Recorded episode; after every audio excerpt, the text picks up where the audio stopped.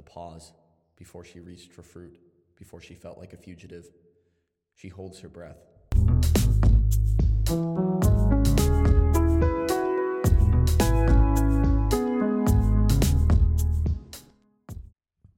Welcome to the Multiverse, episode six. Um, I, we are recording this during the summer, the time of longer days, where ironically, in so many places here in the Northern Hemisphere, the increased amount of light and the change of season that so many of us have been craving also leaves us hiding indoors from the heat or waiting out the time of direct sunlight in midday. The light that feels like it's actively reaching inside of your capillaries and evaporating the water from inside your body.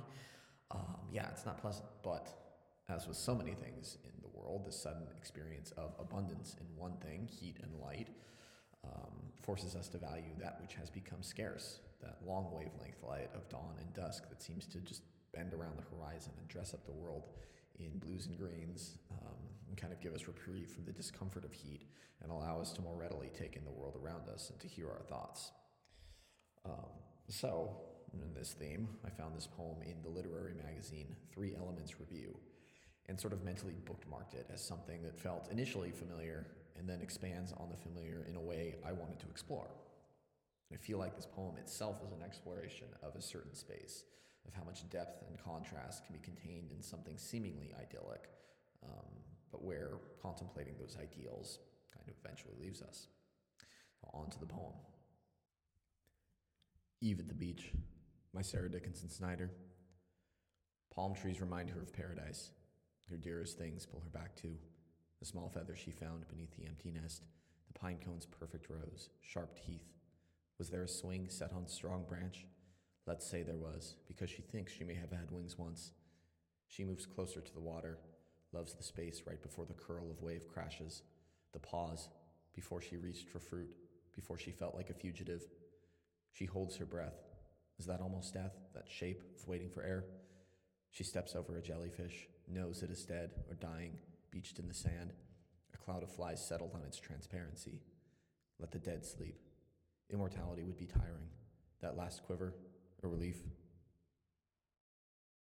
Yeah. So, that first line um, is a pretty simple setting, and the poem almost takes place in a single moment, but there's just so much richness infused into that moment. It's palm trees and paradise establish the place for us um, as, as a beach beside the ocean. But then there's the word remind that makes me pause. This is creating an analogy, a comparison, but it isn't actually paradise. And we see that as we sift through these recollections with her as they blink past in the next lines the feather, the empty nest, the pine cone, the swing set, um, the doubt about whether the images in these memories speak truth. There's movement again um, of her vision, of her body towards the water, and we're back in the immediate moment with her. There's the curl of the wave. Um, there's just reality that anything ideal is a signal that it will soon be undone. The, there's the holding of breath, almost an effort to freeze time, but of course, she can't have that power. No one has that power. Um, the image of the jellyfish then jars us from this reflection. It's something messy, something uncertain, something whose literal transparent membrane of a body causes it to fade out of this world all life does, of course. Um, and I love that this fading, the last quiver before our memories of pine cones or swings in the woods or the actions that cause us to feel like fugitives in our own lives all become lost forever. There's this fading, or more active, actively, this quiver that feels like life's final gift to us the moment before that wave crashes. Um, I wonder if there's any way to more concretely define what this gift is and why it's a relief. Is it because it represents the ceasing of the nostalgia for things lost in childhood?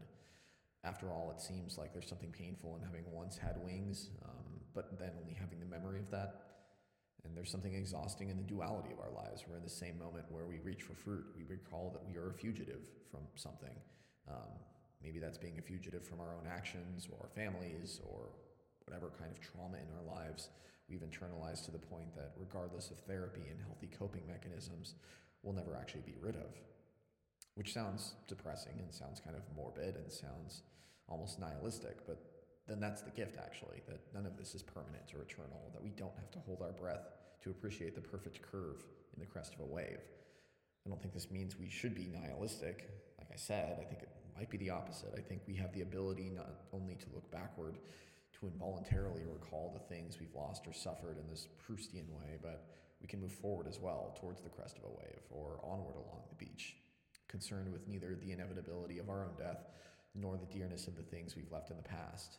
And if there is any true freedom in our lives, well, then maybe it's this. So thank you. And until next time, I hope you can find these moments and find your own cresting, curling waves.